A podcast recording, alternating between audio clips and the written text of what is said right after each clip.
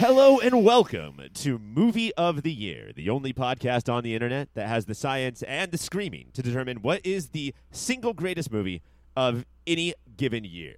My name is Ryan, and I am continuing this journey of mine to do what everybody asked for and try to determine what is the single greatest horror movie of 1985. Tonight, and for one night only, we are going to be discussing Nightmare on Elm Street 2 Freddy's Revenge.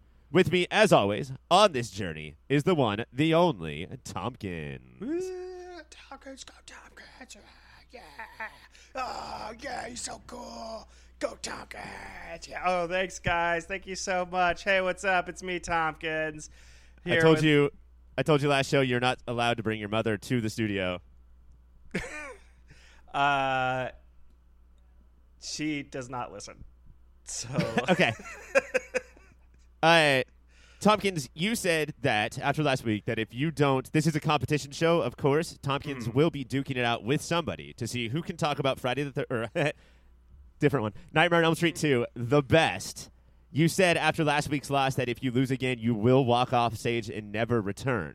yes. So, buddy, I did you a favor. Tonight, competing against you is Taylor is back. What's up, guys? What did I miss? Yeah, go Taylor. Wow, oh my God. Oh wow! Hey, so what? Apparently, what I missed is the audience turning around their opinions of me. Full 180. yeah, I think I've won um, one episode of Movie of the Year ever. Is that right? Do you remember what it was? Uh, no.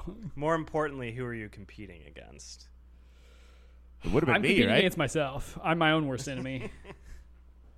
Yeah, I'm assuming you beat me. So, but let's keep in mind that uh, 85 horror fans don't know about Greg. He is the host of the other show.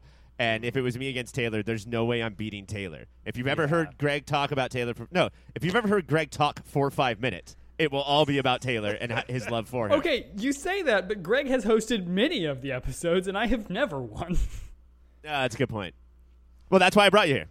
Yeah, so that you can prove that you're the better friend. Because Tompkins needs the layup. Or Taylor will win, and we'll never see Tompkins again. Gentlemen, I Fine have to ask you. It's my job to ask you. I would be remiss if I didn't ask you. Overall, what did we think of Nightmare on Elm Street 2, Freddy's Revenge? This Is that a tough question?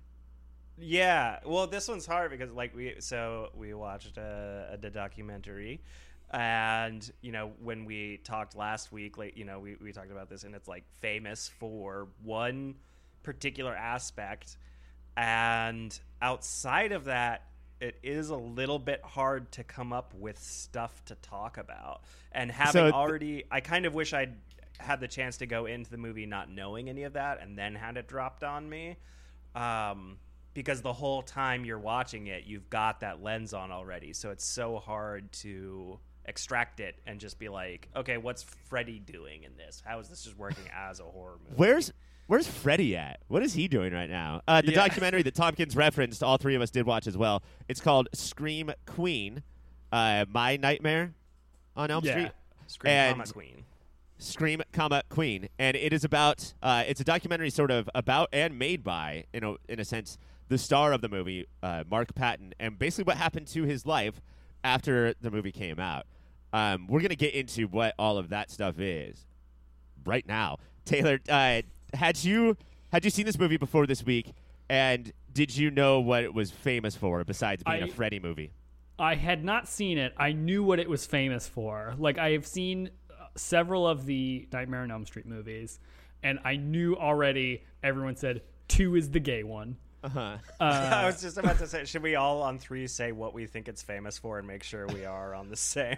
Oh yeah, yeah, yeah. Sorry, I spoiled it. If, if that's a spoiler for you, uh, two two is the gay one. That was the only thing that I knew about this one, um, but I hadn't seen it before, um, and I, I I was like, yeah, I get it. That makes sense. reputation earned. But do you Yeah. sort of agree with Tompkins' assessment that it's sort of like the it's the interesting part about it? It's sort of all it really has going for it. Yeah, I mean, uh, unless you, I, which I think we might get into later, like talking about it. It's most interesting with that aspect or in relation to the rest of the franchise, but like as Uh-huh. a standalone, it's sort of um, yeah, it's got that one thing going for it, and then um, it's it's kind of flat for the rest of it. it it's kind of weird. I it it's a it's like it's a very famous movie, but not for the same reason that other horror movies from this era are famous. If that makes Right. sense. It does a lot of stuff that just doesn't feel like it makes sense. Like, I, I would not have been surprised at all if this had been one of those cases where they're like, "Oh crap, we need a sequel." Get whatever you know script. Just we have find a screenplay off the top of the pile, right? Yeah, yeah. I'm pretty we'll sure that they change his name to did. Freddy. Well, Yeah, I'm pretty sure- I wasn't because in the documentary, it, the the screenwriter at least talked about it as if he, you know, he was like, I didn't just want to write, you know, the sequel. I wanted to, you know, I wanted to do something different. That's that. That's how I took what he said. But it's also possible that he just wanted to do a non-standard horror movie from the start, and then they're like, "How about you make uh, that scary guy Freddy?"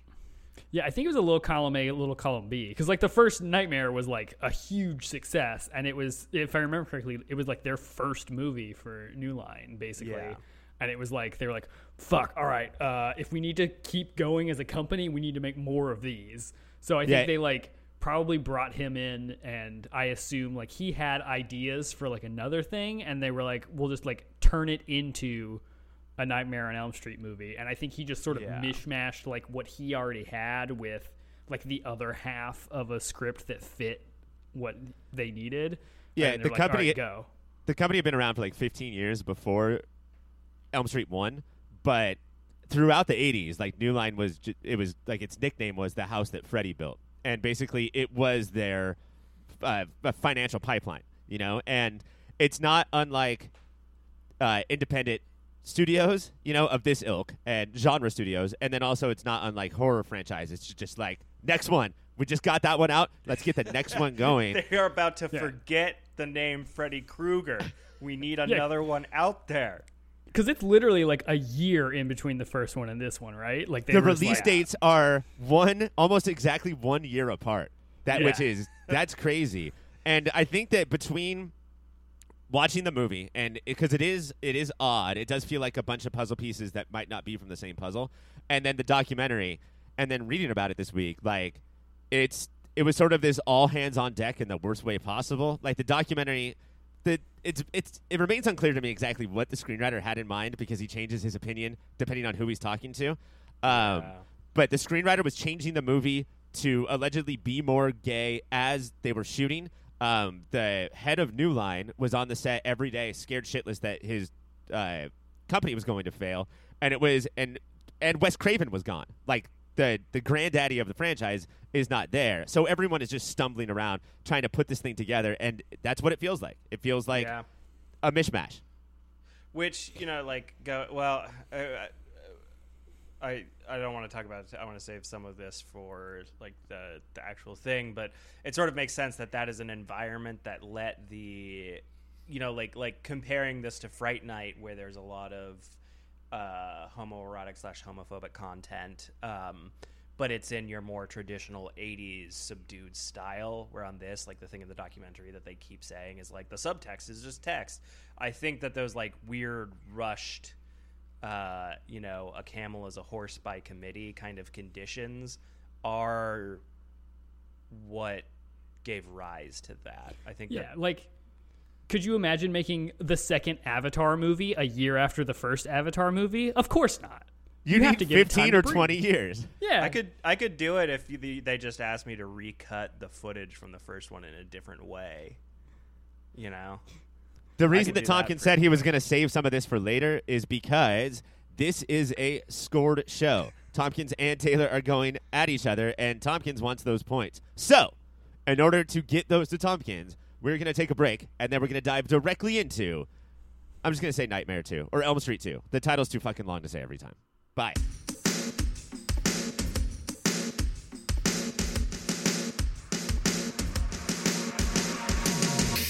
Just one year after Wes Craven kicked off the would be franchise, New Line Cinema released A Nightmare on Elm Street 2 Freddy's Revenge. This was also a hit, but word of mouth quickly spread that it was a turd, and eventually became known as the worst of the series. But that was before the gays got a hold of it. The movie tells the story of Jesse, played by a young Mark Patton, whose family moves on to the legendary Elm Street.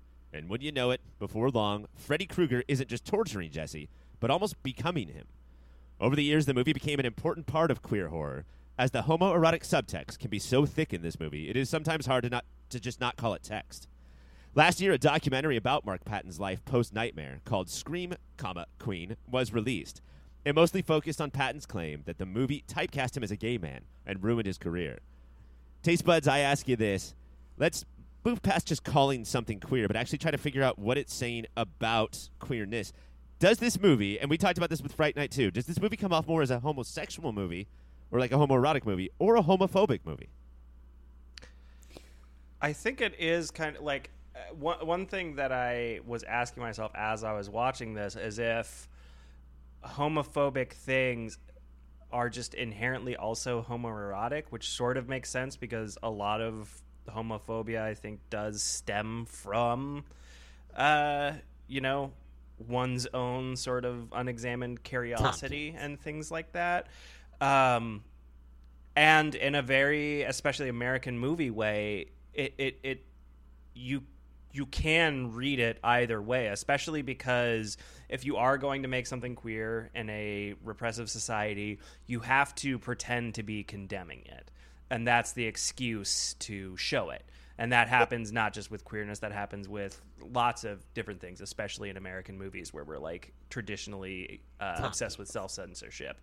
Or just be a little more subtle, right? You can, you don't have to condemn it if you just if you bury it a little bit more, and then you can get away with basically whatever you want. But this movie said no burying for me, thank you.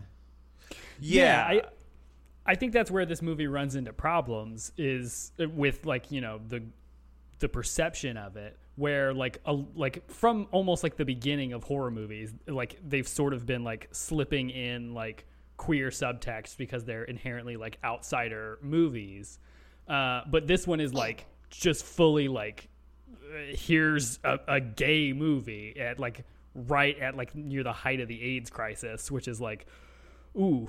Uh, so like th- that's when people like, they, there's no like wall that they can put up to pretend like they don't see it. So it's like this is a gay movie, and I have to have a, an opinion about that. Yeah, I also I, I I'm very glad that we did watch that documentary because I'm like almost nervous about how I would have talked with this otherwise because watching in the documentary people talk about it and be like oh my god he's so obviously gay and like all of this stuff and being sort of like flip casually flippant about it um was like kind of bothersome like once you re- once you see like the everything that was going on when you're reminded of the actual historical context and the guy's own personal life and stuff like that. And i think we do have a tendency even today to sort of talk about things especially as let's face it straight dudes. Uh and and as sort of like Tobias Funke in Arrested Development way where it's like you know we take a weird delight in poking fun at things that feel sort of like closeted or whatever um, without taking time to examine like i don't know why someone would still be in the closet or why these things would go so i i, I don't know. I, and i don't know how much that like actually relates to the the text of the movie except except just you know the whole the whole thing where like really what makes this unusual is that a lot of the sort of homoeroticism that you would see typically in like an 80s movie like this is the decade of like top gun you know like it's there Right. Yeah. um it's Yeah. just not hidden as well Yeah, Um, and I will give the movie credit for this. Like, um, I think that you could like. There's a lot to argue of why like this, you know, like how gay people would like own this movie now, and it's you know uh, it's everything that they wanted a horror movie to be that they never thought they could get in 1985. I had to look up the year that this came out, even though we've been talking about 85 for so long. Um, and then y- there's also a lot of stuff where you can say like I am a I'm a homophobe and I love this movie because it fucking hates gays as much as I Yeah. do. But you do have to give the movie credit that there at no point uh, is there like limp wristed, lispy, stereotypical point at and laugh gay characters. You know, like it never Yes. takes that route. yeah Yeah, it, it's very like it, rather than here's a stereotype of like a gay person. Here's just like someone who is a little like quiet and like sensitive uh An outsider. and- and- yeah and Yeah. uh, like and i think uh, it's a good point that i don't remember if it was in the documentary that they brought this up or uh, if i was just reading something but like it is a very important point to point out that like he is in this movie like a, a man playing the like quote unquote final girl role Right. that's traditionally filled by a woman And I mean, it Um, was in Nightmare One, and then it was in Right. Nightmare Three through however many there were. Like they were like, "Whoops, we it, it's supposed to be a girl, like just a girl, Yeah. and we're never gonna Well- do that again."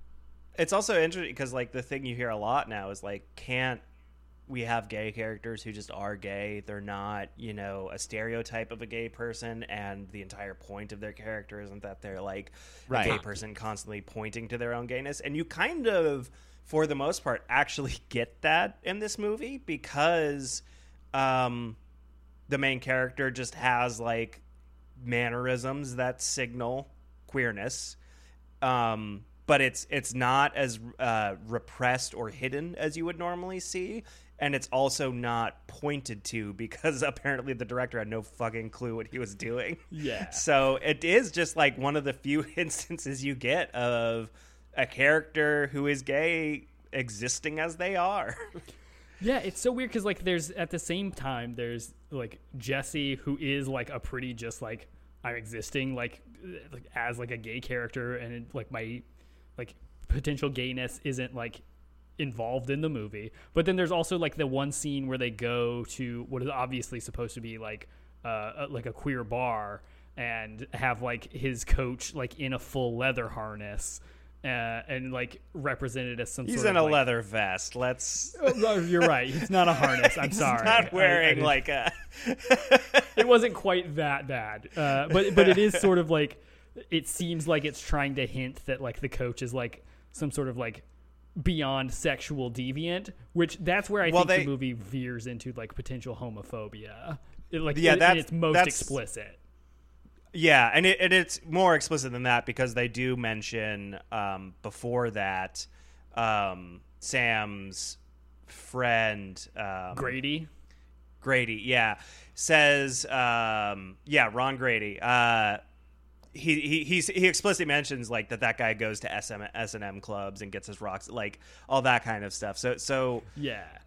it's And a then- weird, Let's talk about the coach's death too. Like, yeah, so th- you know they go back and so he sees him at the bar and you know like it's it's it seems sort of like a gay bar and then uh, the coach steps up with his not harness his his leather vest and then we're like oh fuck this is okay so this is a little stereotypical.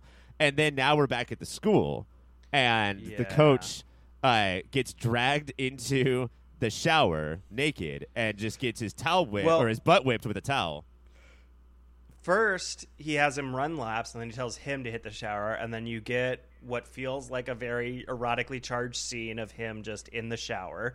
And while the coach goes and gets some jump ropes out in a way that feels like bondagey? That what? That feels bondagey? Yeah, where it's like I am going to use these, and then instead he is uh, pulled away by the jump ropes, tied up into the shower naked, uh, whipped very hard in the butt with a towel, and then um, Freddy slashes his back, um, and then he expires, and then it turns out that Jesse is Freddy. So it's very yeah. That's that's the most like absolute it, it drops two pretenses there's no more subtext whatsoever and uh there's you can't pretend it's not like homophobic at that Sla- point anymore slashes his back in the exact same way that uh, your back would be slashed if you're in a movie and you just had good sex, right? Like, yes it's Yeah. the nails in the exact same way. yeah It is uh, like I, I think that is like a weird like nexus point of the movie where like on the one hand it's like removing a lot of subtext on whether or not this is a queer movie, but also like engaging in what should be like the the the better subtext of like Freddy is like this thing that's inside of him that he's like uh, wrestling with and like worried that like he's like some sort of like deviant demon monster. Where like i think a, a a, an actual like queer writer or someone like with a, a, a more empathetic tone trying to write that movie might have wrestled with that and like somehow done like a Babadook acceptance like style thing, um, or like thing. But I don't think that fits into a Nightmare on Elm Street movie. I mean, like, it's it's really hard for me to not see this movie after like uh, watching the movie, uh, watching the documentary, and everything. As uh, basically, Freddy can just be whatever is scariest to you, and what is scariest to this person. Or even like the documentary actually cleared some of this up for me. But if I had not watched it, it seems like what the, what the scariest thing to this person is gay people coming to the suburbs and unleashing their monster all over our children and our families in our already perfect way of life. But Yeah. it's so accepted in the gay community. Do you guys think that like if you if you just if you uh if you see something that's sort of like if it could represent you or you just think it's fun and awesome and you like to talk about is it okay just to ignore all the stuff that could be terrible about it? Just like fuck that. I don't i don't even like think about that part. That part's the horror part. I'm just focusing I- on the gay positivity of the movie. Yeah, I think that any uh, group of people that has struggled to uh, be represented in mainstream Hollywood has examples like this of sort of like the early or first example of like that is definitely the thing I am in a way that like you cannot deny. Um, and it receives like you know it's it's not just like a quick glimpse or whatever. They receive significant screen time that kind of thing. You know there's like all sorts of you know like like uh, there's been lots of written on, on how like you know like a lot of the characters Sidney Poitier played were like uh, problematic in various ways, but you know until you get a character who is both the thing you are and not so problematic. That's all you have. And then you have like fond memories of that. And yeah your community like takes possession of it. And like yeah i i, I think that like if you're part of a repressed community i give you permission to cherish. Yeah, I, I think it's like sort of a Rorschach like test based on like who you are. Like I think watching this movie, you could be like, this is uh, homophobic, or like if you are a queer person, you're like. This is me, and I find stuff that I enjoy, and I can ignore. It's sort of like the uh, like the sleepaway camp discourse, where Yeah. like it's like one of the first instances of like uh or, or like not one of the first but like a major instance of like a trans character like the first one entirely almost definitely problematic sleepaway camp 2 just an openly trans character who like happens to be the murderer but like it has nothing to do with her like trans identity or anything. So it's like if you want to like respond to that and uh, accept it which i know like a lot of people do great. And then some people are like this is a horrific you know like thing that they've put into the world and should be ended. Uh, who am i to say? Does the trans character in sleep sleepaway camp 2 though have a frozen fucking face and that wolf laugh the entire movie though. Uh, I, I wish. Would have been a better movie, but no, unfortunately, Um, it's just Good very very chipper.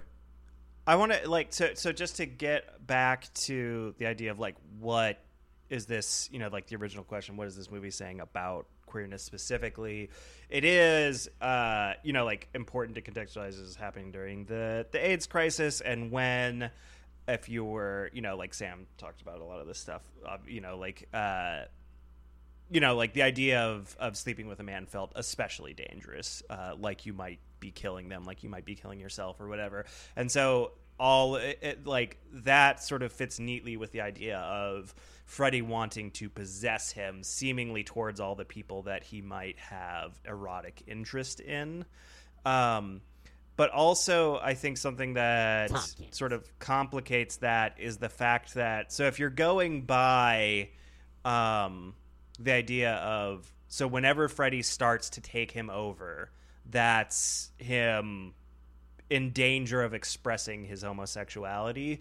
There's also the scene where it happens when he's about to have sex with Lisa, and uh, there's also the scene where he winds up in his sister's bedroom. And so I, I think Yeah, also what's going on is that there's a more standard um you know like average joe becoming the villain plot line that you see in slashers where it's like what it's tapping into is is like a, a a masculine fear that you might be just borderline dangerous to everyone near you, um, in a very violent way. And then I think that Yeah. the screenwriter, who is not a good screenwriter, was just pulling shit from the zeitgeist, and uh, you know that those two things got kind of bound up in each other. Yeah, I, th- I think that's a good point. I also think that like this movie came out at like the exact worst possible time for everyone involved, where like I think it was being made before like AIDS had like the name AIDS and was like a thing. Like it was happening, but it wasn't getting a lot of coverage. And then right around the time it came out was when like the the media frenzy sparked. So I hmm. think like both this movie and like Mark Patton were like victims of AIDS essentially for like the the residual backlash homophobia that occurred. Yeah, Where, I think that like the, I have a lot of issues with the documentary because Yeah. it's it's basically like everyone is a shithead. Like everyone Yeah. kind of sucks, and I I think that's because it's true. I think that all those people actually do suck, but I I think that the most important part of it was getting a reminder of like a time you know like before we either were around or remember where it's almost like in the 70s getting close to the 80s uh, it was it seemed like we were on the path to it was okay to be gay. And then AIDS hit and it like it was just a bunch of back steps just like no you know what? Fuck that. And there's people in the documentary being like uh, like they're gonna kill us all. Uh, I you know I'm glad that they're getting AIDS and I hope they only give it to themselves so they die but instead they're probably gonna give it to us because we're sharing a water fountain and I like it, it just it seems like oh fuck we were almost there and then Yeah. uh, everybody like Yeah. it- these like these people I don't know like these very conservative people that will go onto a camera and say like oh don't don't hide my face don't you know clear my Yeah. voice I want I want everyone to know I'm saying this uh they just they look for these platforms they're like AIDS sweet now I can go shit Yeah. talk gay people and fucking hate them like I really do Now I yeah, have a AIDS on its own Right. like set things back like an entire generation. But partly because it wiped out an entire generation. yeah But yeah, I think like Mark Patton, like he said, like I, I was getting like a ton of offers to play like very important gay. Like I think he had an offer to be like the first like lead queer character on a network television show, which like would have been huge. But he was like, I had to turn it down because like at that time I like I couldn't be out anymore, and like everyone just like retreated in, and I think that's largely because of like the exact time when it happened. Yeah. I And think it- that it- story, like, I think that story is is a good example of like what the time was like. But I also don't fucking believe anything that guy says. Like, I I, well, yeah, take that So- with a grain of salt. yeah, like I think Yeah. that that story is indicative of the time, if not completely truthful from that person. Guys, we have got to cut out, but I assure you that throughout the rest of this podcast episode, uh, we're going to be going back to. Uh, just sort of the queerness of the movie. It's it's really what makes it stand out. It's why it's important. So I'm sure we're gonna get back to it. But before we do that, let's do a little Mount Rushmore.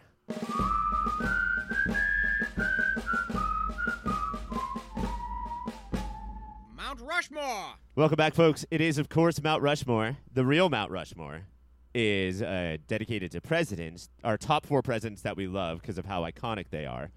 Um, we don't want to do presidents. What we are going to do tonight is build a Mount Rushmore to the four most iconic movie gym coaches or gym teachers and coaches of all time. Before we get into it, though, Taylor, I'm going to go to you. What what do you just need to be or do if you're going to be a great movie gym coach? I think you have to at some point be chewing on something. That's like a number one for me. Has to, has to be in there. Um, whether that's like you've just got like a toothpick in there, or you're on like the big league chew, you gotta you gotta be ch- snacking down with them chompers. I think for a lot of them too. If you were like, open your mouth, what's in there? It's like, oh, nothing. That's just that's how my mouth works now. Yeah. I don't know why, but that's how it does. Tompkins, what do you need from your movie gym coach, and is it the same as what you need from your real life high school gym teacher? Uh, I was homeschooled. Um, but for movies, you need them shorty shorts. And you also need to seem really mean at first, and then you either stay mean the whole time or are secretly nice. One of those two things. I will say another uh, crazy thing about this trope, I guess, this character is. Uh, I think a lot of the most iconic, or just in general, you get one scene. You know, most Yeah. movies, if you uh, like some of the most famous ones, you get one scene in that movie, and you better fucking make it work. All right, let's get to it. Taylor, you are the challenger tonight. Even though, uh, let me remind you, Tompkins did lose last week. Uh, who is your slam dunk? Gotta be on the mountain. Um, I'm I'm gonna say, and this is a little bit fudging the the requirements here Right out of the gate. right out of the gate because I think this guy deserves it, or at least in my heart. Um, I'm gonna choose from the movie Rookie of the Year, uh, Marv from the Wet Bandits, who I think is his official actor name. uh who who is the the coach for the the 13 year old who has a, a superhuman pitching arm But also plays for the Chicago Cubs. He plays for the Chicago, Cubs, and uh, his coach tells him, "He's like, listen, I've got it. Some people they they want to heat up an arm. Some people they want to cool it down. I'll tell you what it is: hot ice." And, Never and you've never forgotten that advice. I have never forgotten that advice, so I pour hot ice on uh, onto my arm every time I go to pitch a big game for the Chicago Cubs. Uh, that's a maybe. His name is Daniel Stern, by the way. Daniel Not Marv. Stern. I never I never remember that. He that. was uh, also in City Slickers. He's also in City Slickers, and he I haven't seen also. City uh, Slickers since I was five. City Slickers is great. It's a fun movie. I mean, it's no City Slickers 2, The Legend of Curly's Gold, but Yes. whatever. Uh, he's also uh, old Kevin Arnold. Curly's That's gold why- is his pubes, right? Yes, his gold, gold pubes. Uh, Tompkins, the the mountain is wide open. Yep. Taylor sort All of right. blew it. Where are you gonna go? Uh, this one I, I, I think really needs no introduction except just to say his name. Herman Boone from Remember the Titans. Is that Denzel Washington? That is. Do you have a Denzel laugh? No, I can't. Okay. I, there was a pause, like I thought he was preparing to do like a really good one. Just like get in the zone. Yeah. Uh, you could have done something there, Tompkins. You could have yes anded somehow. If you if you would just read Bossy Pants, I would really appreciate it. um, this I think is super important. I think this is a, a iconic Denzel movie, and I think it's because it's the it's the TNT TBS syndrome of these movies sneak up on us, and everyone has seen them a million times, even though like the box office wasn't that great, and it's because these movies are just on three times a day for our entire lives. Yeah. What's his name again, Tompkins? Herman Boone. He's on. Yeah. Taylor. Yes. All right. I'm gonna uh, throw someone out um, who's very near and dear to my heart, and who I think is um, America's the last father. one was dear and dear to your heart. All of these are gonna be near and dear to my, dear to my heart. Spoiler alert. Um, it's Coach Gordon Bombay from the Mighty Fucking Ducks. Yeah, I'm a I'm a notorious Mighty Duck hater. Uh, I've never seen them, and every time um, they're brought up on any of these podcasts, I just start screaming and ranting. But I don't think I can do it this time, right? Like this is just it's finally brought up in an appropriate way, and I think he just has to go on the mountain. Yeah. He's, Also, what a he's the guy. fucking name for a tiny little white guy, Gordon Bombay. Yeah. That's such a that sounds like a name that I would make up and put on Twitter.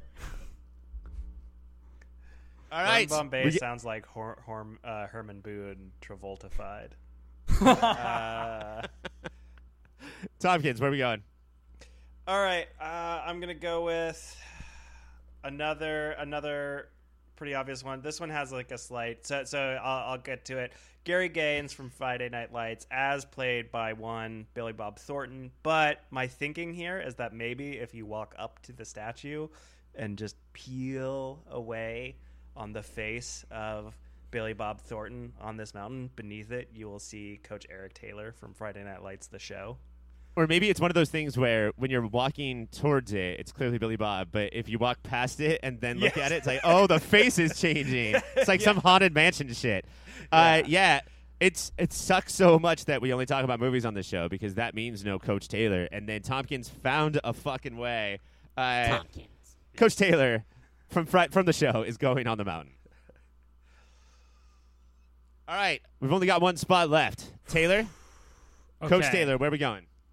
Okay, I'm I'm I'm gonna try and decide here. Uh, I'm gonna go with uh Rick Moranis from Little Giants. Oof. Uh, any good? Uh, that any is- Rick, Rick Moranis that is reference not, is good, right? That is not high school. That is Pee Wee football. Shh, shh. You shut your fucking mouth. I swear to God. I swear to God, I will slit your throat. All right, we're now in up. speed round. I Tompkins, what do you got? I knew someone would say it, and I feel so good for shitting all over your day. Tompkins. Powerful. Yeah, um, I'm gonna go with uh, Rita Desjardins from Carrie. Um, you know, we talked about you either stay mean or you re- reveal yourself to be secretly nice. She realizes that Carrie is uh, having her monthly visitor for the first time, and that um, the kids are really not giving her a fair shake.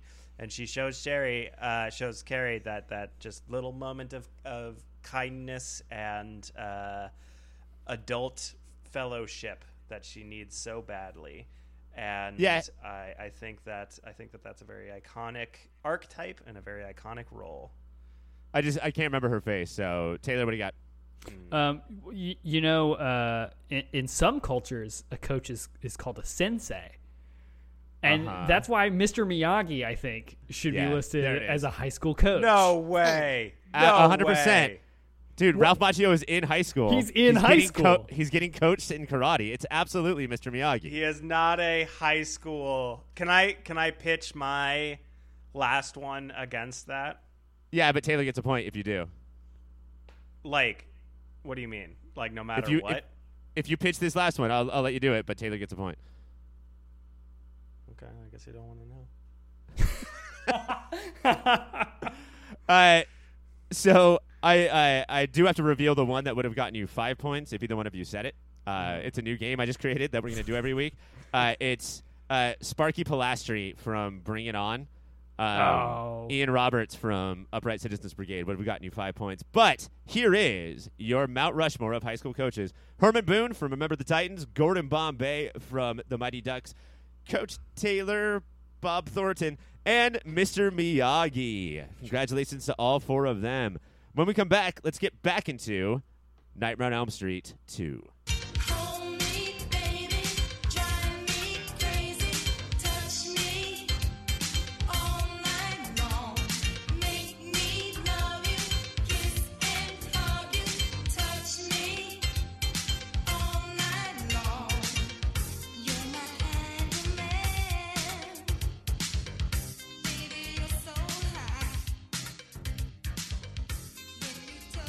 Now. Nightmare on Elm Street, uh, like a lot of movies from this time, helped to create the fact, as we talked about before, that uh, we have to sequel the shit out of everything. That is still like a plague on our society today. Is this satisfying as a sequel? First of all, and second of all, does it matter? I was able to watch the first one before uh, we recorded tonight, and it's not only is it better in every fucking possible way, except Oh, for yeah. like being a little gay, uh, but also like we talked about before, like this sort of just feels like it comes out of nowhere. D- was Freddy just added? Is this satisfying if you have seen Nightmare One and do horror sequels owe anything to the like the original, you know, product? I think horror movies owe less to the original product than uh, most other genres, maybe any other genre, just because we've been conditioned to accept, like, yeah, this is just going to go off the rails in like whatever way it does. Um, but I do feel like one of the things that is more strict is that the villain needs to have some consistency. And so I think it is not to this movie's credit that Freddy drastically changes his nature in several different ways. First of all, the need to possess someone to kill in the real world. Uh, you know, at Which least we already have. We have hundreds of movie monsters that already do that. Right. Yeah. Why did we need like? Oh, Freddy does this cool original thing. Change it back to that fucking bullshit Yeah. thing that everybody else does. Yeah, and and there's no there's not even like a pretext given uh, to explain that, and also the weird like burning up birds and hot dogs uh, in the waking world and all that stuff that has nothing to do with the first movie and is never explained or they don't do anything interesting with it either. So those were not particularly satisfying elements. Um, Ta- yeah, and, and Taylor, watching, do you need it explained? What? Do you need it explained? I mean, it's a it's a fucking horror movie, right? It's a two million dollar horror movie. Do you need this shit explained? Uh, no, absolutely not. But I also like, uh, like I think this is more of like a, um, like I think for f- specifically for fans of the the Nightmare on Elm Street franchise, I understand why people hate this one. Like I, I think as a standalone movie, fine, whatever. But like as a follow up to Nightmare on Elm Street, like. If, if like fucking Dream Warriors is your favorite in the franchise, you fucking hate this movie. Like you want it burned and like obliterated from the face of the earth. So like I think there's like a, an element of like uh like this movie fucked up in doing all of the like Tompkins said it did all the worst things you can do as a sequel. It like destroyed the rules of the antagonist, which is like slasher movies live and die by like the rules of their their guy. I mean, is this like with horror movies? It's sort of a situation where, uh, unlike any other genre, please do the same thing, right? We sort of like that's why we're here. Is we we want you to do the same thing.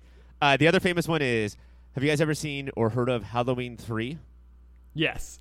Absolutely. Yeah. Uh, uh, Season of the Witch. Season of the Witch, which is just uh, ha- ha- we need to make another Halloween, but no Michael Myers. Get that shit out of here. He was he was slowing the franchise down. Let's just do something else. The the fun thing about the Halloween franchise is that like it originally was supposed to be like every movie was just an anthology and like they had no relation to each other. But Michael Myers was so good that they're like, all right, well let's do a sequel with Michael Myers, and, And then, then for we'll the third.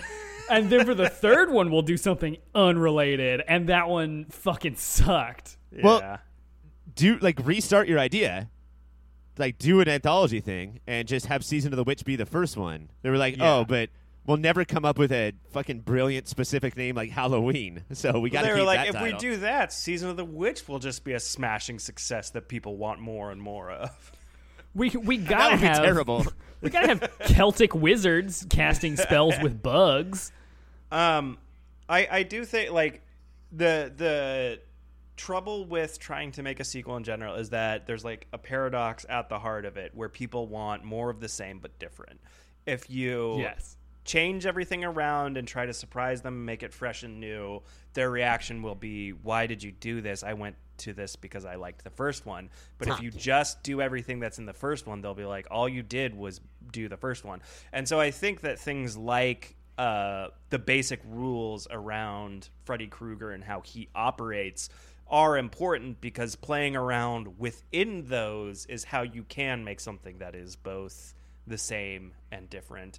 I also I, I also disagree that it, it doesn't matter um, whether or not things like the fire are motivated. I think that we think that about horror movies because our expectations uh, tend to be low. But I've always hated when people say like you know, when I'm like, oh, that didn't really make sense about like something in a Pixar movie, and someone would be like, well, it's a movie for kids or something like. like oh yeah that drives me crazy There still needs to be rules and mo- like the basic rules of storytelling should apply to any given movie Right. and should be held against you if they're not. And I understand that it's more in a court of law yes. Yeah, Uh, it's. I understand if like you know in um like the Nightmare on Elm Street franchise, like yeah, if you like did the first one and you're like ah, we defeated Freddy, we're good, and then you're like fuck, we need to make another one. Fine, he's back from the dead, whatever. Like that will will like give you, but like within the movie, you need to like be internally consistent with the world you've created, even if it's not the same world that we, the viewer, inhabit. Or even Yeah. like you, you would think that like having compelling characters is something that is a necessity for storytelling and we've just decided horror movies th- that rule does not apply to them and i'm totally fine with that it's not why we're there in a lot of the same ways why we're not watching porn for compelling characters but Well, especially in and slashers. yeah, exactly. And it's because they're just fodder, you know, like Yeah. they're just cannon fodder. And we want to. I don't want to get to know somebody before I watch them die. I just want to fucking watch them die. Uh, but yeah, to get rid of this premise, and it's it's on record that the director hated the first one. Uh, Yes. And so he was just like, "Oh, let me let me make that second one then." Uh, but it's it's not just the getting away from horror, like being a nightmare, like being in people's dreams, like the first one was, and instead possessing people. That I think the worst part of the movie is it, there's a backyard high school party. Yes. And Freddy just walks fucking out and he's like, ah, kids, get out of here. And now we're just seeing this guy as like a human, a not very tall human with all these kids. And now the movie is completely deflated as far as a horror movie goes. that's- Yeah. I think Wes Craven said he like famously hated this movie as well, where he was like, "Yeah, you fucked up every good thing that I did." Like, and he specifically pointed to that like uh, a pool scene where he's like. Robert Englund's not a tall dude. Like when when you when, when you surround him with a bunch of like teenagers who are really all like 25 to 30, like they're full-grown adults. It, it's not it's not as scary anymore. And it's Yeah, the would Jaws thing too of like we don't have a high budget, so we're gonna make Freddy look as scary as we can, but then cover him in dark and shadows. Don't just have him walk walk out next to tiki torches and be like, "What's up, fuckers?" Yeah. And he and he- and he's basically putting on like a Hawaiian shirt and he's like, "Whoa, here I am." And like just like he's doing like like Joker flourishes when he like kills everyone. It's like, "I this isn't scary anymore." I did Yeah. I did just a like the hang loose sign with the the blades though, with the Yeah, fingernails. that that's a, I that's think a is good keeper. Um, but you can obscure the rest of him and get some hang loose uh, finger blades. I, I I think that like Alien is the you know the thing it really mastered in the genre of horror is that things. Even things that look scary, which let me tell you that Alien does, um, are scarier when you cannot see them. What if you Yeah. watch the first Alien, you barely see the alien at all. It's all about like catching quick flashes of it, um, anticipating its presence, things like that. And so a blip on a radar. Yeah, and this movie you get like a weird mutation of that where you really don't see Freddy that often. He's kind of like absent from the film. Uh, you know, like it feels like there's like up to like maybe 15 minute stretches where you don't see him, but then when Yeah. you do, it's just like full on close up portrait mode. Just like here's Freddy. Yeah, I, I, I think I am. It's interesting you brought up Alien because I think Alien as a franchise is also like the template almost for like doing a good sequel that is like you talked about like the same but different. Like Aliens is a much sure. different movie from Alien, but they're both like very good at what they do. This is like a very different movie from the first Nightmare on Elm Street, but doesn't not successfully doing the things that are different and also abandoning the things that worked in the first one. I just So, I wonder that like the documentary makes it clear that everybody hated this movie, and like there's there's like uh, snippets from the internet of people saying very not nice things about Yeah. how gay the movie is, and watching the documentary, you think that people hated it just because that it had all of this gayness in it, but. I don't know. Uh, watching the movie, like, I wonder if it was just way more hated because of the betrayal of the first one than it was a guy does a gay little dance. Well, it's you know in I- the same way we yeah. talked about um, you know like having this pretext or whatever. I think it kind of occupies that same space where it's like it's just a bad movie and a bad sequel, and there's gay stuff in it. So it's just like going to be such an obvious uh, focal point of people's hatred if they are homophobic. Right. Yeah, It's, so much like- easier to be like, oh my god, that gay. Or do you see how gay it was, or whatever, especially in the fucking eighties, than it is to say like, yeah, I don't know, like it was interesting. They the the the premise of like it just seems like this is a different monster altogether. Yeah, I, I do say like yeah, it had it had both issues. But like I, I do think like the, the kills in this one are less imaginative. Like there's no one getting like we don't have Johnny Depp getting eaten by a bed in this movie. Holy shit, motherfucker! I just remembered the going into the bed part Yeah, when I watched it today. I forgot about the fucking volcano that comes after it. Yeah. it's, amazing. It's The first so one's So much amazing. blood. It's I, I Uh, think I think a big one knock Johnny Depp's worth of blood. No. you know, more than I- that for sure. I think a big knock against this movie is that like the director like has I think mentioned in behind the scenes interviews and like in the documentary watch he was like yeah I was really worried because I didn't know how the fuck to do any of the special effects stuff Yeah. had to do and I and I think that shows like sometimes it's bad like when uh the the shot where um, Freddy is coming out of Jesse in the shower Yeah. like coming out of his stomach the the moment where it cuts back and it's so very obviously a Jesse puppet was uh, like I laughed out loud, which is not what the clearly No, not what they're intending. Yeah, I mean, Yeah, this the- this movie, I think this movie does consider itself above trauma. Trauma, you know, like it Yeah. thinks that it is more important than some low budget quickie movie, even though it's literally a low budget quickie movie, and it's because I think that this director wanted people to think that he was better than he is, and now can finally admit it. And mother, like the director too, like he's like I. I didn't know that it was gay, and I can't believe people think that, Yeah. dude. If people if, if people didn't think that, then no one would remember your movie fucking existed. You should get down on your knees and praise whoever that this movie has gay shit. Otherwise, so you have a it would be reason to be alive still. yeah. So like, there's a reason who people like people care about you. I didn't. I didn't look it up. Did this director ever direct anything else that was like noteworthy in any No. way? He made a movie called The Hidden. Oh, Do you oh, guys remember I've, that? I've heard of that movie at least. I haven't. Yeah, I haven't heard. I don't know anything about it. And then he Uh, directed uh, six different uh, behind the scenes documentaries about desperate housewives. Cool. Hell Dope. yeah! We love that. I think that's more up his alley for sure. And he That's what we're doing next week. and he didn't even realize they were housewives. Um, Just desperate I single uh, people. Yeah, I totally missed that.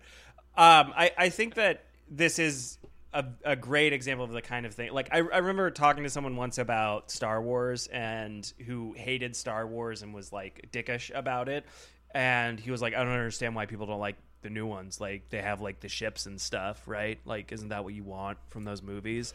And it's just the, No. the way that you talk something that you do not understand and are of dis- disdainful of without bothering to understand it it feels like that's kind of the way this guy is about horror because it's like stuff like the you know where it's like well the i made the bird like catch on fire and like the hot dogs and stuff like isn't that what you you want like you like this stuff don't you Isn't that like, fucking what you demand? Yeah. Tennis strings popping as hard as they can. and yeah, like you could see him directing that bird scene, being like, "Man, Hitchcock is looking down on me, saying, "Fuck yeah, bro, you're a true director." That. I like as we were watching that scene, uh, the person I was watching with looked at the screen and went, "Oh, Hitchcock, the birds," yeah because it so directly rips off like the effects and everything. yeah But better though, right? Like I think this guy Oh, is oh, yeah, Hitchcock no, plus, better than yeah, Hitchcock, for yeah. sure. Rope All right. my Approaching ass. birdemic shock and terror uh, territory Fuck, there, there's something that I love so much about the first movie in a franchise having a subtitle. Like, there was no, just call it Birdemic, and then maybe use shock and terror for the second one. It's, it's so weird. Uh, Master Straight and away. Commander, Far Side of the World. Like, yeah you guys got cocky, and if Yeah. karma bit you in the ass. All right, we do have to take a break. But when we come back, we're going to do Nightmare on Elm Street 2 trivia, where Taylor and Tompkins are going to earn all of their points. Trivia. That's right. You heard the robot because the robot says trivia, and then it's time for trivia. Tompkins, in this season so far, would you say that doing well in trivia makes or break makes or breaks your victory, or do you think you can overcome a poor showing in trivia? it does not matter for me It does not It's- matter it's to you. Nothing to Tompkins. Trivia does not matter. Uh, no, the points I get from trivia will make no difference. To in your life, do do good, do bad, uh, do, doesn't matter. this is this gonna is a whole new Tompkins that uh, I've seen, and I can only assume that you are possessed by Freddy Krueger. All right, Yes. gentlemen, the rules are easy. Please wait until I finish the question and then buzz in by saying your name. Get it right, get a point. Get it wrong, nothing happens. Here we go. Trivia number one. During the PE scene, the boys are playing baseball. What are the girls doing a few feet away? Taylor. Tompkins. Taylor, Uh, they are shooting bows and arrows. what the fuck, guys? what the fuck's going on there? And you can't do those two things on the same field. This is like a common trope. Like, there's so many high school movies that just have. It's typically girls shooting bows and arrows during high school time. Yeah. Well, Is that's why they a- they gave it to Cheryl on Riverdale. Oh yeah, she's a fucking master bow and Yeah, arrow for person. no reason. Uh, so I'm a feminist, so I think it's good. good. Uh, that's about movies. Name a TV show about an archer. Taylor. Tompkins. Taylor? Uh, What the Arrow. fuck? No, not Arrow. Tompkins? Ah, Green Arrow. No. Taylor. Taylor? Archer. It's Archer. Yeah, it's about multiple archers. Taylor. In the scene where Jesse and Freddy first come face to face, Freddy caresses Jesse's cheek. What was Robert Englund's suggestion in that scene? Tompkins. Tompkins, That he put the finger blade in his mouth. right into the mouth, which Yes. uh, it seems like Robert Englund was fully on board. To, that not just that this movie was gay, but let's make it gayer, right? Yeah. yeah, Robert Englund seemed to be the only person who knew what was going on while they were filming it. And loving it. Yeah. Yeah. Uh, how does Wesley Snipes tell you he wants a blowjob? Taylor. Taylor? He he uh, puts a, a blade in your mouth. Yeah, he says, "Put the blade in your mouth." I'm going to give that to you. Uh, the infamous dance scene in Elm Street 2 is a nod to what movie? Taylor. Tompkins. Taylor. Risky business. It is risky business. What seminal teen drama on Fox had an entire episode that was a nod to risky business? Taylor. Taylor. Was it the OC? It was the you OC. son of a bitch. I I hate that you made me do it. What is the total minutes for Freddy's screen time? Tompkins. Tompkins. I'm gonna say ten. Higher. To- uh, Taylor.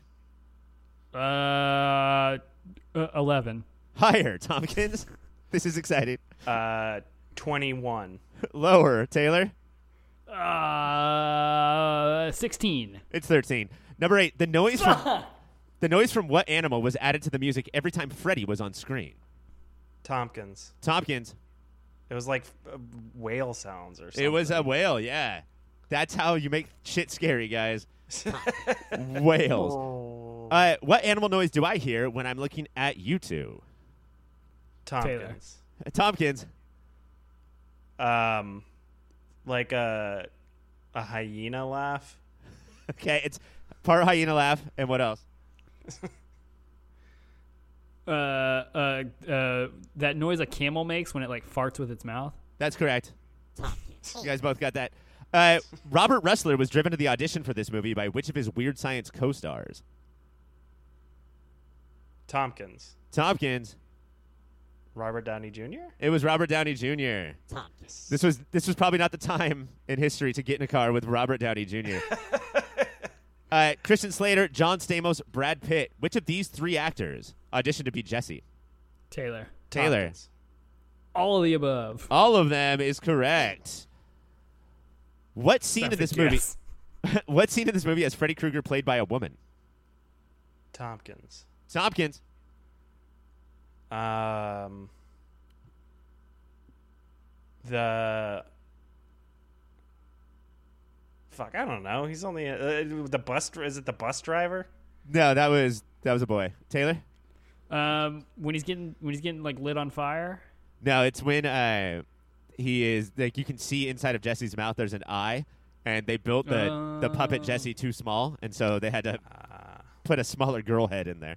Uh, what is the most regrettable scene to the people who made this movie to this day? Tompkins. Taylor. Tompkins. The dance scene. Incorrect. Taylor. Uh, fuck. I was gonna say the dance scene. I, I'm gonna say the dance scene. Still incorrect. It's, Fuck. It's the parakeet. If country Oh. superstar Mr. Urban and rock and roll drummer Mr. Moon started a band, what would it be called? Tompkins. Tompkins. You got to have an Urban. answer before you say your Ur- name. Urban Moon. Incorrect. Taylor. Taylor. Parakeets. Parakeets is correct. You son of a bitch. I hate you.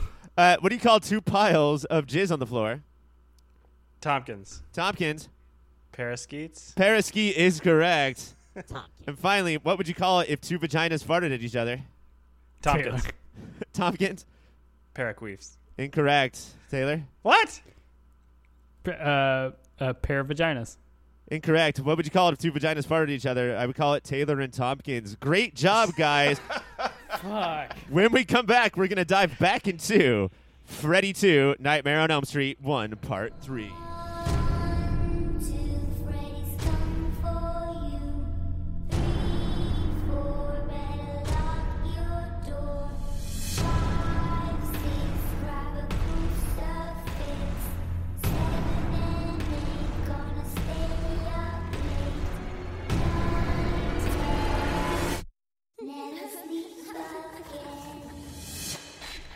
Back to Nightmare on Elm Street 2. Uh, this movie is less of a slasher film, like we sort of talk about, than other nightmares, uh, which means there's less of sort of like a victim after victim feel to it. There's less of like a, I don't know, line them up and let's see all the different ways to kill them. But that doesn't mean it's not without its like horror set pieces. Do any of them work, guys? No. Um, I'm trying. I'm trying to think of any that like really work. Uh, An entire set piece that like you know the cumulative effect is a positive one. I would say no. Yeah, I, I- So there are there are set pieces that have elements that are kind of cool or interesting or thoughtful, and then one second later you're like, oh, but that's bullshit. Yeah. That was Yeah. stupid. it's Yeah. I- it- this movie's so weird to me because I feel like all the moments that aren't set pieces, I'm like, yeah, this is a fine movie. I'm okay with this. And then the instant there's any sort of like element that should be the draw of the movie, I'm like, this sucks. Get this out of here. Throw this in the garbage. Let's go over a couple. Uh, let's start with the death of the gym teacher. Um, was this? This is like where it, it all like you know, it all comes to a head, and we see exactly what everybody's been talking about with this movie. But as a horror set piece, was it effective to see uh, sports equipment go fucking off like they? You know, they've always wanted to. They've always just wanted to like go crazy, and then murder a gym teacher. Uh, Uh, I feel like the yeah, I feel like the balls flying out was almost almost good. Uh, but like they they lingered on it too long to where the point like they made me confront the idea of like well it wouldn't hurt that much if like a tennis ball hit you like I, I don't care yeah, and that, then that needs to be like the horror amuse bouche. You know, you can get Yeah. like one little nip of that before you you move Yeah, on I- to something better. But all it has to follow it up with is like, and now the tennis rackets are doing something a little weird. yeah I, I But thought it was the the, idea- it was just the strings breaking though. Like Yeah. it wasn't Yeah. dangerous. It wasn't loud. It was Yeah. just bink, bink, bink. I, I, I thought that the uh, the idea of the the jump ropes being like like moving like like dragging like bondage things were like cool, um, but then it led to just a bunch of ass slapping with towels, which seemed juvenile and silly in a way that uh, just made me laugh more than anything. And like Yeah, I it's like I was talking about before, it's confusing as to like what the screenwriter intended as far as the queerness of this movie. But I think it's very clear that he did not have a good relationship with his high school gym coach and took a lot of shit out on this screenplay. Yeah. Yeah, I, I, I think you could rewrite this scene. Like, there are elements within it that could become interesting in the hands of a skilled auteur. Uh, like, the idea of this coach is about to, it looks like, you know, assault this kid, and then instead having the tables turned and in this sort of like uh, S and M way. I think that someone good could do something interesting with that, but someone good was not behind the camera on this one. And We're not we're not going to argue this, right? Like that's just a matter of fact. That yeah, and this director's a schlub. It's weird because the director is adamantly like, I had no clue any of that stuff. He claims that when they went to the gay bar, he didn't know it was a gay bar. He's just like totally. And I guess it, it's again, it's like the '80s, so maybe that is how it was. But it's just wild because like really, this scene is just too busy being horny to be scary. It's also too going back to the whole thing of is this movie homophobic? Is Freddy Krueger just uh, gay people taking over the suburbs or whatever?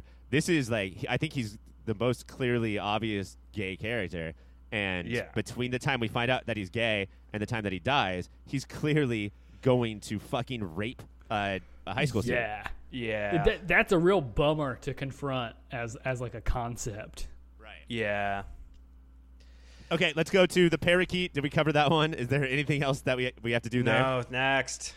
Uh, Grady and um, Jesse in the same room, and then Freddy coming out of. We talked about how it's so very poorly done and cheap and cheesy. But like, was there element? Was there flashes of like, uh, that that's kind of ingenious? That's okay. Yeah, I think that that could have been again like you know, I, I, I- think all bad ma- movies have a good movie somewhere inside them, and you can catch little glimpses of like what subconsciously the people who are making it, uh, uh, making it were were picking up on. They just weren't good enough to like be like, oh, that's what I'm doing here, and like develop it.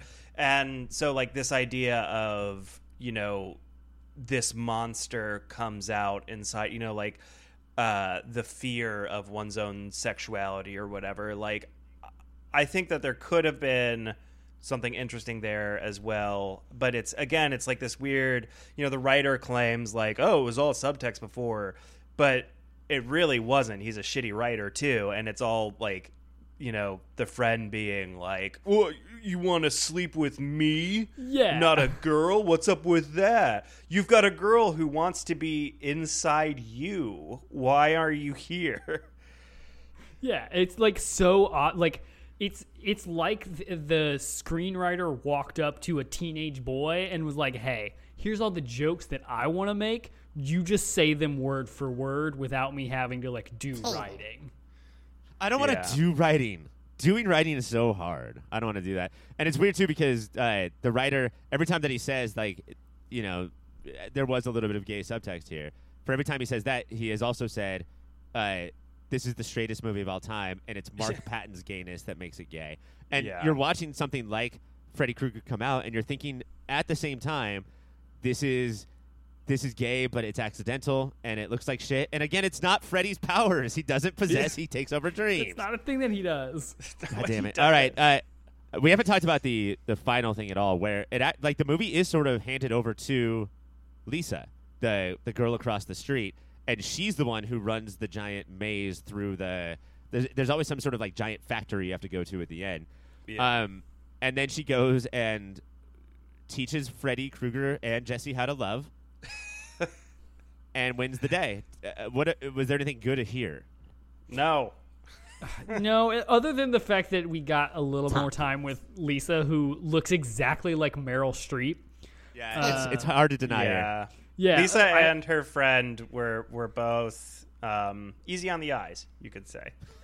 Yeah, uh, like I, I enjoyed her being sort of the focus for a bit. Um, it was like it was fun in a way that I'm not sure the movie intended to watch her run around the factory and occasionally like just kind of flap her arms because she like ran out of runway, but like they couldn't end the shot soon enough. also what the fuck was up with the, the dogs with like the doll faces All or right, whatever? let's get to it. this Let's is the get- most yeah. important thing. So really Lisa, bad Lisa gets to the final level, and uh, th- there's two guard dogs there, but the guards have sort of human faces that sort of reminded me of the end of Sleepaway Camp, just frozen, laughing They've got faces. fucked up baby faces. They've got Yeah. a There's- few- a There's nothing bald- about like them in this movie that would predict them, or that's not part of Freddy's shit. It felt like, oh hey, this this movie where these dogs make sense is done using these props. Should we just throw them in our movie?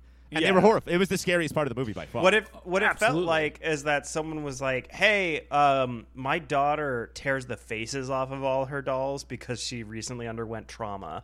So I just have like a bunch of doll faces lying around." And then someone else was like, "Well, I've got a bunch of untrained dogs. Do you think we could just?"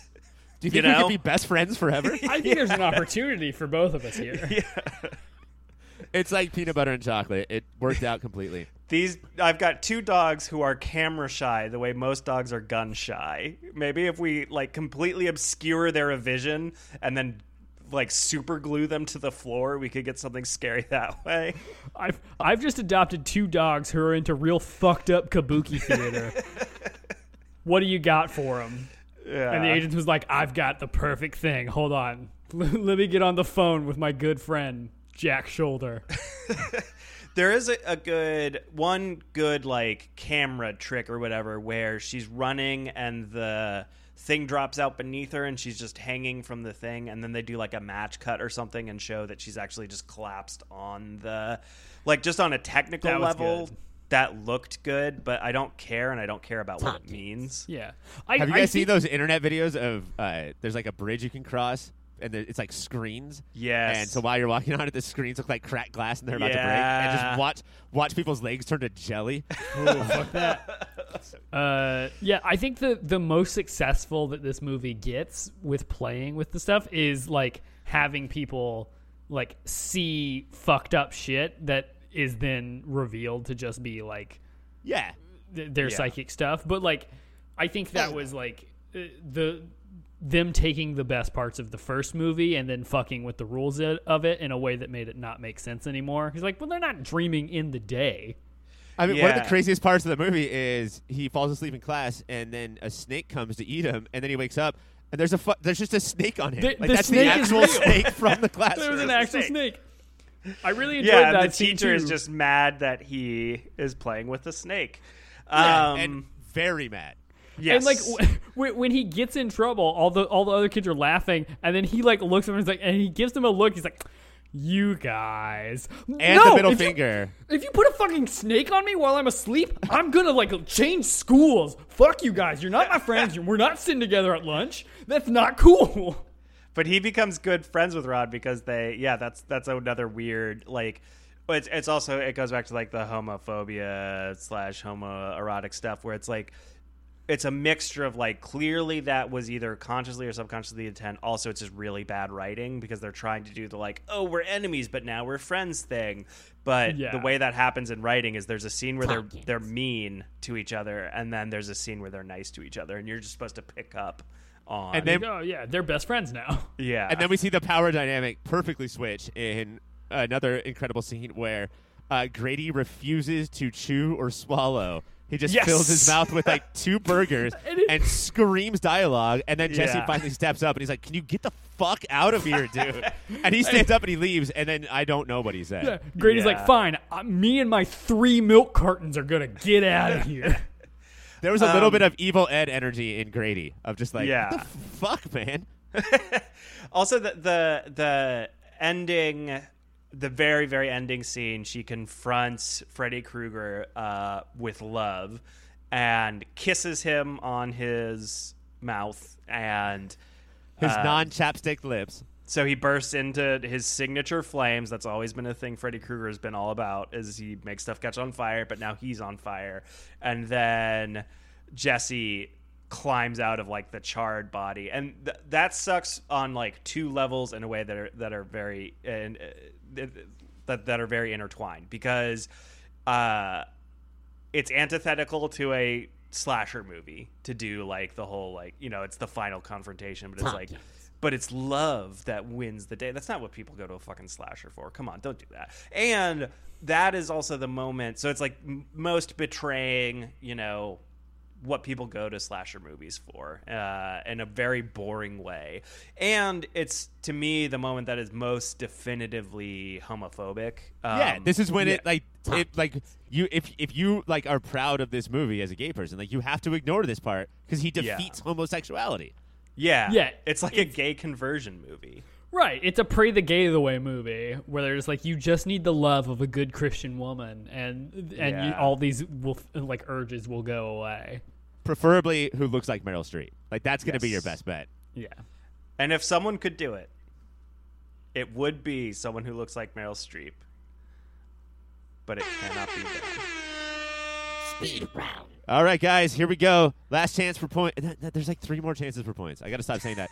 uh, speed round number one, and Taylor, you don't have to say your name. You just say Tompkins' name or just bust in. All right, cool. uh, would you buy and or eat a cereal called Fu Manchus? Taylor. Yes, yes, Taylor. I would. Taylor, that's racist. I'm giving Tompkins a point for that. No. Uh, yeah, weird little thing there where we have a, a incredibly racist uh, version of Fu Manchu on the cover of a cereal, as if he's like he does. He also have a Saturday morning cartoon in this universe. Chewy is not a uh, quality I want in Yeah. cereal. So I- great name for a candy, yeah. Yeah. but maybe it's a great not name for a cereal. Wookiee. I like that in this universe they have just like the racist version of like the Boo Berry and Count Chocula universe. Yeah. and if we were recording this podcast 10 years ago, we would come up with 10 other Of course, yeah, from yeah, this yeah, yeah. movie. Today, we will skip it. Are you sure? Because we have answered all of the other speed round questions. so one of the final ways to get points, Taylor. What other cereals are in this movie? Give me one. No. Uh, oh, I don't. Uh, uh, uh, oh, oh, uh, Patty Oat Malleys. Okay, that's racist against Irish people. I will not have that. Tompkins gets the point. When we come back, let's hand out some awards. The original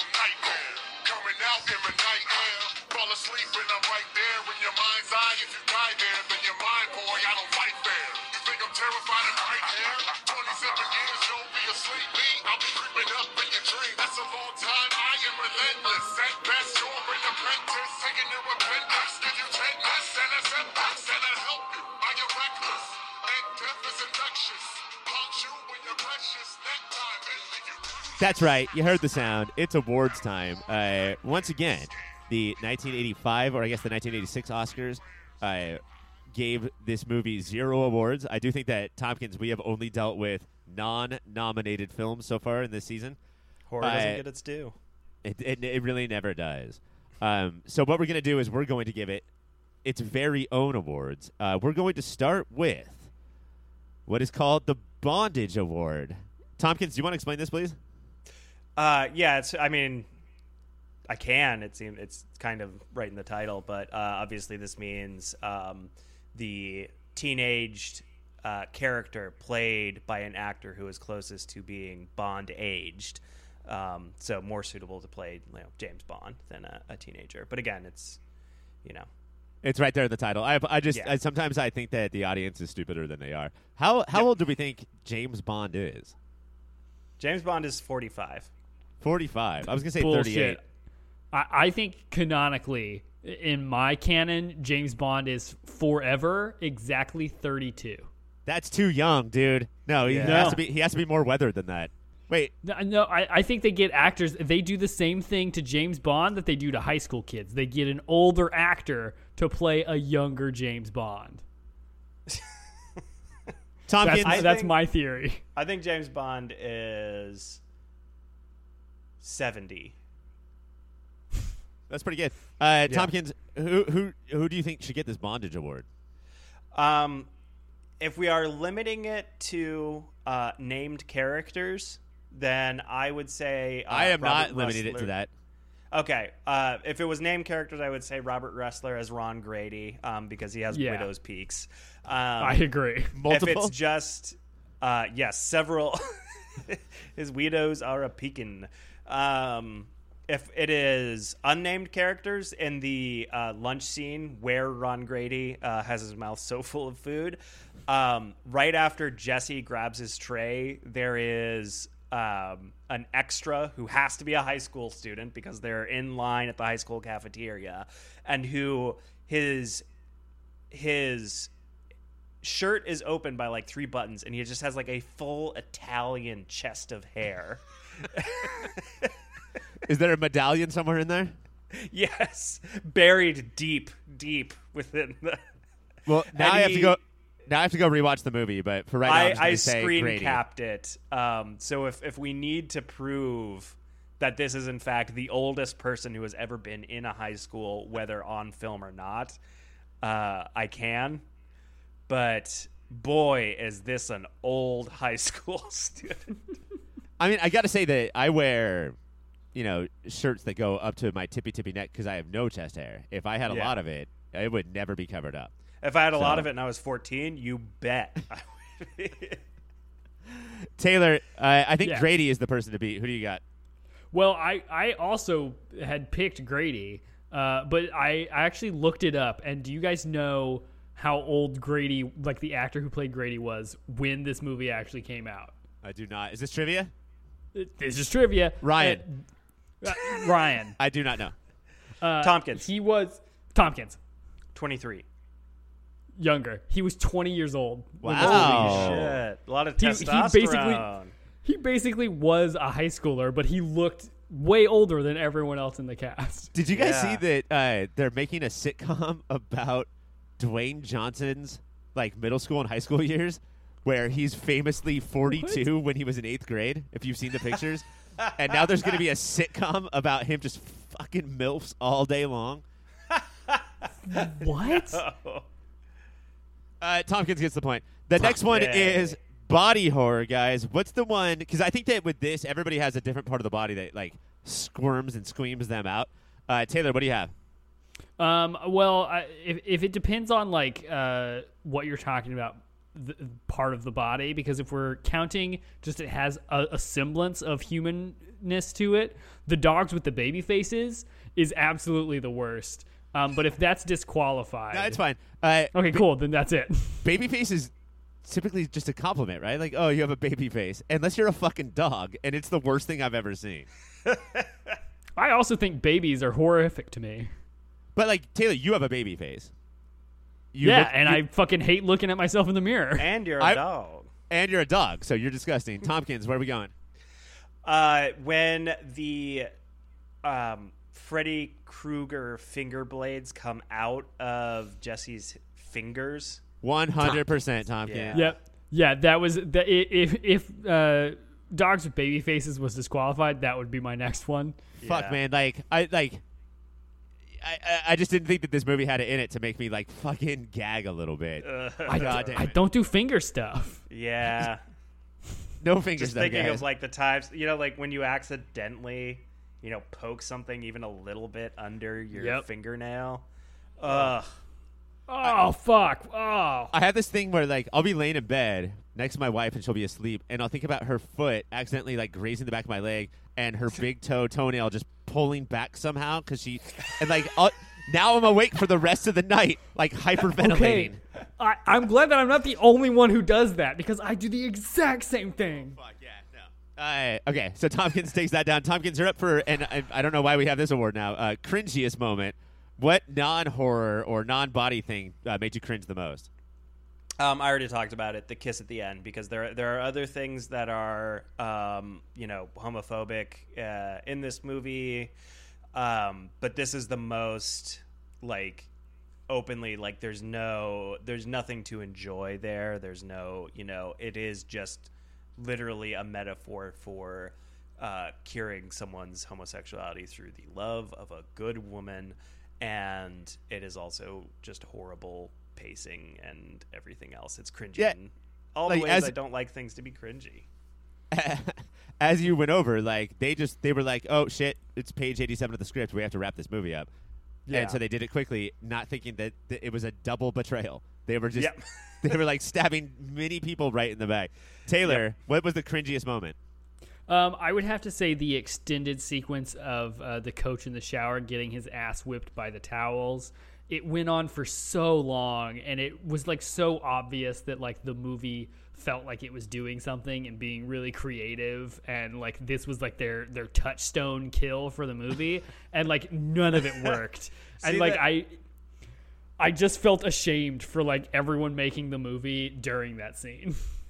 the documentary like softened me. You know, like people talking about like, oh yeah, that was kind of the you know first time I had seen. You know, like the, to me there are Yeah. at least incidentally things that are redeemable about that. The kiss at the end was was hard to watch, Yeah. partially because his face is. You know, this guy's not a looker. Oh, yeah, Yeah. but like that that's how like that was sort of my acting in high school. So that's how i related to this movie. Tompkins takes it down once again. Uh taylor Yeah. director's signature moment. We've talked nonstop about how jack sholder is one of the most creative geniuses that has ever been born. Uh, Right. a titan in film history. Uh, what do you think is the proof of that Um, I think uh, he has a penchant for fucking up kitchen appliances for no reason. I think that's really what he goes for. He like tim the to toolman taylor Yeah, exactly. Like Tim the Tool- Toolman Taylor. I I have heard from behind the scenes that he would come on set every day. He's like, "Uh, uh, uh, more power. uh, but yeah, he like he lights the toaster on fire for for absolutely no reason that's ever explained. Lightning strikes the dish rack. Yeah. Uh, I and every say, time something he- like this happens, people are like, oh, that's weird. yeah Yeah. the, the dad runs over like Weird- weird jesse's kitchen. like dad i swear to god freddy krueger he's in the house uh, and i'm possessed and then the toaster lights on fire and the dad's like oh let me put that out all right jesse go to your room unpack your room i do not like no i, I, I do not care Because about whatever huh, the wasn't fuck even you're saying. plugged in. wasn't even plugged in moving on well, what are you gonna do? All right, tompkins director's gue- I- signature I guess a signature would have to be whatever in this most feels like a Desperate Housewives behind behind the scenes moment. uh, which I did not strongly pick up on. So instead, I will take my cue from the documentary and say that it's um, all of the dialogue that is meant to contain some sort of subtext just being spoken with like no so like i, I picked uh, the moment where uh, jesse's friends is talking about the coach and says he's got a real stick up his ass. He's always got a stick up his ass. And it's like okay that is clearly meant to be like an allusion to homosexuality or whatever but because the director is such a clueless fucking dork he just has the character be like yeah he's got he's like just say it flat. Let's not put any inflection on this I mean, how many You times know- does Freddy? How, how many times does Freddy say to Jesse, "I want to be inside you. I want to be in your body. You know, I want to be one with you." and, And the just director's always like, got it, ship it. yeah and the director's like yeah I, I don't know how else you could say that Uh, this one's gonna go to Taylor because I do think that the director, I can just feel him getting off on the fact that like everyone's scared of scary things. But what if I made people scared of things that aren't scary at all, and also I made also I made them not scared at all? Would that be a horror movie? And it is not. For Halloween one year, he like gave his wife a KitchenAid mixer. and was like, "Oh, gotcha." careful All right, the final one, Taylor, is Yeah. pound for pound performance. So this is the award that doesn't necessarily go to the lead, but who did the most with their amount of screen time? Who do we got? I think that the obvious answer is uh, Grady. And there were there were moments where he, he had a little dip, but I think nothing else in this entire movie comes close to popping the way that his scene full of food at the cafeteria table does. Like everything that he says in that scene is golden, and the way that he delivers it perfect. He's he's bringing energy that was much needed in the film, and I was it was that moment I was like, I wish Grady was in more of this. Uh, best one of the best lines of dialogue in the movie, um, where Jesse is clearly tormented and going through something, and then says, "Grady, do you remember your dreams?" And he says, "Only the wet ones, bro." Woo! Grady time. It's such a yes grady yes yes. Tompkins, We love Grady. What do you got? Um, it's interesting that Taylor thinks that's the obvious choice because I think the obvious choice is, in fact, Robert Englund as Freddy Krueger. First of all, Robert Englund is never going to win one of these for anything else. Uh, no other Freddy Krueger will be on this, and he is legitimately good as Freddy Krueger. We, as we saw in the documentary, he was the only person who has understood what was going on in this and tried to tailor his performance to that. Um, and he, he's just a creepy good person. And whenever he does happen to be on screen, you're like, yeah, that's that's Freddy. He's doing it.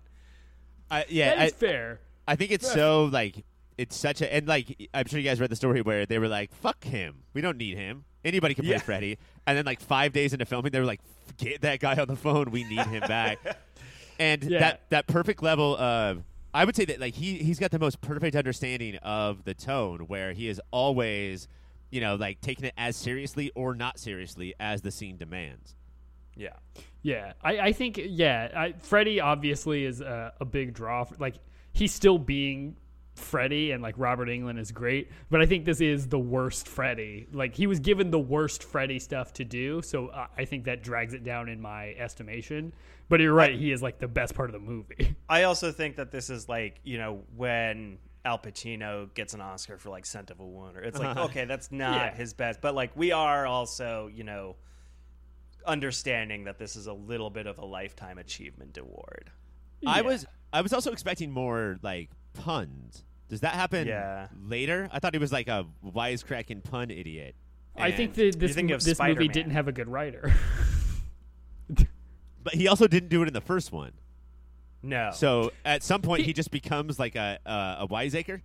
he Yeah. he did it. A, he did it a, like just I think a, he comes into his amount in own. the first one. you know, at a certain Yeah. point, like he after wearing the mantle of Freddy Krueger for so long, you know, he he gets comfortable. You gotta do with something. Skill. He can, you know, he can he can let fly with the zingers. Uh, so the winner there is Ryan. uh, because it is very clearly Lisa. Um, she is the best actor by far. She's the only one with any talent, and uh, I will uh, cite as evidence she blows past those uh, baby-faced dogs because she's on a mission. But an hour before that in the movie, when they're in that same factory, uh, Jesse opens up a door and there's a rat, and that's not supernatural. That's just a place where rats live, and she she is more horrified than any other part of this movie that there could be a rat in there. So I'm giving it to Meryl, the, the Meryl Streep of our generation. So Yes. your bondage award, uh, people who look closer to James Bond's age than high school age goes to Grady. Uh, the body horror was Blade Fingers. The cringiest moment was the kiss at the end for a double betrayal. Director's moment is uh, what are those kitchen appliances? Let's do something with that. And your performance of the movie is Lisa. When we come back, guys, that's it. I'm going to total up the points and I'm going to reveal who won.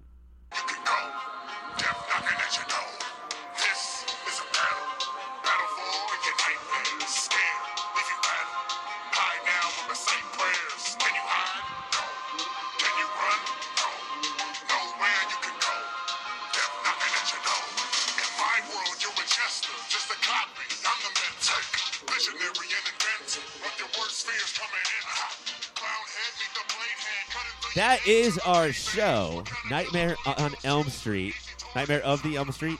To I don't, I, I- I don't know, man. Uh, Freddy's- 85.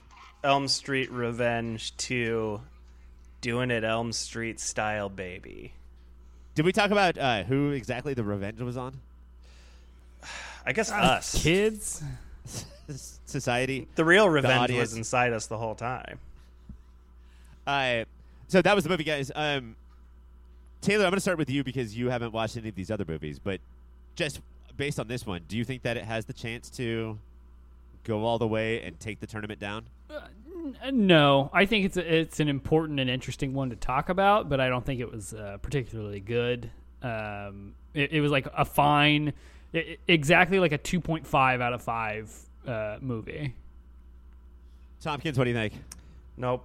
No way in hell. I think it's interesting and it's it's it's fun to talk about in the context of like yeah the horror pantheon um, in the same way that like uh, I don't understand people who like pro wrestling, but then when I hear people talk about why they like pro wrestling, I get into it. Um, and it has so much to do with like you know the behind the scenes stuff the drama that's going on all, all that this kind of feels that way where it's like i was interested in watching it i was interested in talking about it but it had so little to do with like what was presented to me on screen in isolation without requiring outside context it will not win the final bracket okay, so we're declaring it now. There's no fucking point for this movie to be in here. But I will say that I think a lot of people, and maybe including me, think that like horror movies don't have a lot of range. You know, they're hmm. they're samey. And over the last couple weeks, I've watched Nightmare One, Nightmare Two, and Friday the Thirteenth Five. And let me tell you, folks, there's a ton of fucking range in horror movies. Like Yeah, Nightmare One is a all timer. Like it's Yeah. really good. It's really interesting. It's very well done. And Nightmare Two sucks compared to it, but is Citizen Kane compared to Friday the Thirteenth Five: A New Beginning. Yeah. So some of them suck. Like I just recently watched the uh, 2019 Black Christmas remake, and foo boy, talk about a real swing and a miss of a movie. Well, But like the I- I think that- 1974 Black Christmas, all Yeah. time. Like I, I would rate. Like I think it's like all time great movie. but I think that's the that like that's the safest money though is that remakes, uh, modern remakes of horror movies suck because uh, they just don't get it in every way. Like Yeah. they're like, I can't come up with my own idea, and then also I saw this movie from the '70s or the '80s or the '90s, and I don't understand why it was popular. Yeah, I'll fucking remake it. Yeah, Um, I, I will even with like Friday the Thirteenth Part Five. It it's obviously like a horrendous movie, but you get sucked into like the lore of the because these are all Right. all the famous slashers that have like you know ten movies, um, at least, and they go so off the rails at a certain point, and so it is kind of you know similar to like yeah being like a Star Wars fan or something where you kind of like come to a place of acceptance where you you're like there's two and a half good Star Wars movies. Yeah. Um, Yeah. But I'm still going to read all the Wikipedia entries about like Luke and Leia's children and like Right. what Right, happens. yeah. Like I'll just follow this endlessly because I'm like locked in already. Like if you go up to someone and say Jason Goes to Manhattan is the Phantom Menace of the Friday the Thirteenth franchise, a bunch of people will say yes, that's Yeah. correct. In fact, and I put love that it. on a T-shirt and make new friends. like people will see that on your shirt and they will come to you or they will not. Uh, I remember the moment where I realized that most Star Wars movies are bad. Yeah. yeah. Like their batting average is now terrible. Yeah. Uh, did you guys? I forgot to ask you. Did you guys watch the 2010 Nightmare? Uh, I think I started it and fell asleep partway through, which I don't think was a, a, a reflection on the 2010 Nightmare as much as it was that I was tired. But make of that what you will. It has a crazy bad reputation. All right, let's get to the main event. This is who won. We know that Nightmare 2 lost, and it will not be winning the bracket. But, Taylor, you came in hardcore, had 22 points. Hell yeah, that's probably a great amount, right? Actually, no. Uh, I'm trying to, like, you know, be like a consummate host and prop you So up. you're trying to like let Tompkins down easy. That's a ab- about fucking the terrible score. 22 is jack shit, bro. Did you watch the movie? Uh, sort of. Tompkins, you had 30 points. You crushed him. Good.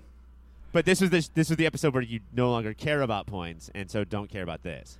No, I also know that it's it's basically like this is this has got to last me a while. this like feeling points? of victory. Yeah.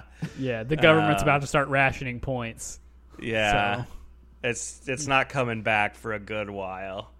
Um, I will say the last time I podcasted with Taylor was a movie of the year forever ago, and he burnt me real good right at the end of it um, because we were talking about Phantom Thread, and I wanted it to win.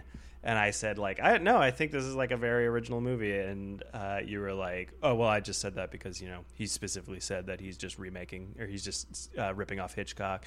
And then they're like, all right, that's our time. Bye. and so now, all these years later, I planted the seeds of revenge, and I watched Fuck. them grow. Freddy's now, revenge. Taylor, This is Tompkins' revenge. you are eating the dirt between my toes. You are scum, low life, bad, and I'm good, and I probably keep winning. This I deserved this. I, ear- I, I, I I earned this with my poor behavior. I'm sorry. Tompkins, next week is uh, Phenomena, or next episode. Do you know what that movie is? Uh, John Travolta has a brain tumor. Nope. Uh, one fewer letter than that, that movie. Uh, Taylor will not be here, but Tompkins will be, as Yes. I will be as well, as we continue our journey to find out what is the greatest horror movie of 85. Taylor, thank you so much for being here. Is there uh, anything you want to plug or social media or uh, Um, is I- there like do you have like a favorite jelly or jam that you want to like promote? I will say, guys, I've I've moved from my primary jam being like a like a grape based. We're we're an all raspberry jam or preserves uh, situation in this household now, and it's fucking great. You got to if you're just sticking with your safes, like maybe a strawberry every now and then. Get some raspberry, get a little blackberry going. Uh, A lot of little seeds though with the raspberry though, right? Well, it depends on what you get. Now, like if you're getting like a jam, uh, usually the seeds are out. If you're getting preserves, yeah, you're gonna have a lot of little seeds. But I like them for the texture. They add a little extra little tartness. You gotta crunch. understand a, a jelly is made from the juice of a fruit, whereas a jam is made from the preserves of a fruit. So jam, do yeah, you're gonna have some seeds. You're gonna have some. A jelly though is gonna be clear That's- and that's smooth. correct. Yeah. Also, here's my rule: is uh, don't buy grape jelly. Buy something else. Buy something more, a little more exotic, because every restaurant you go to for the rest of your life will have. That's where you will get your grape jelly fix. They Yeah. have nothing but grape jelly. So try something else when you're at the grocery store. Peach. H- How about peach? yeah. I- you also, know, I- get into those butters, those fruit butters. Oh, fruit uh, an apple butter. I love an apple butter. I, you know, I got a peanut butter from uh, from the Whole Foods 365 the other day. Just Yeah. soup, just soup inside there. It's a liquid butter. I'm not a fan. I don't like will that say- soupy Do you have to shake it up? Apple butter. I listen. I mixed it up so much. It's still soup. Apple butter is so good that it can look exactly like baby diarrhea and still Oh, be yeah. appealing. Like All right. when you I would eat it out of a diaper. When you yeah when you look at apple butter, you don't think that looks like baby diarrhea. When you look at baby diarrhea, you think that looks like apple butter. My mom's mom made homemade apple butter and homemade baby diarrhea. At the doctor. and let me tell you, they were both. for Taylor, excellent. for Tompkins, I'm Ryan. We will see you next time.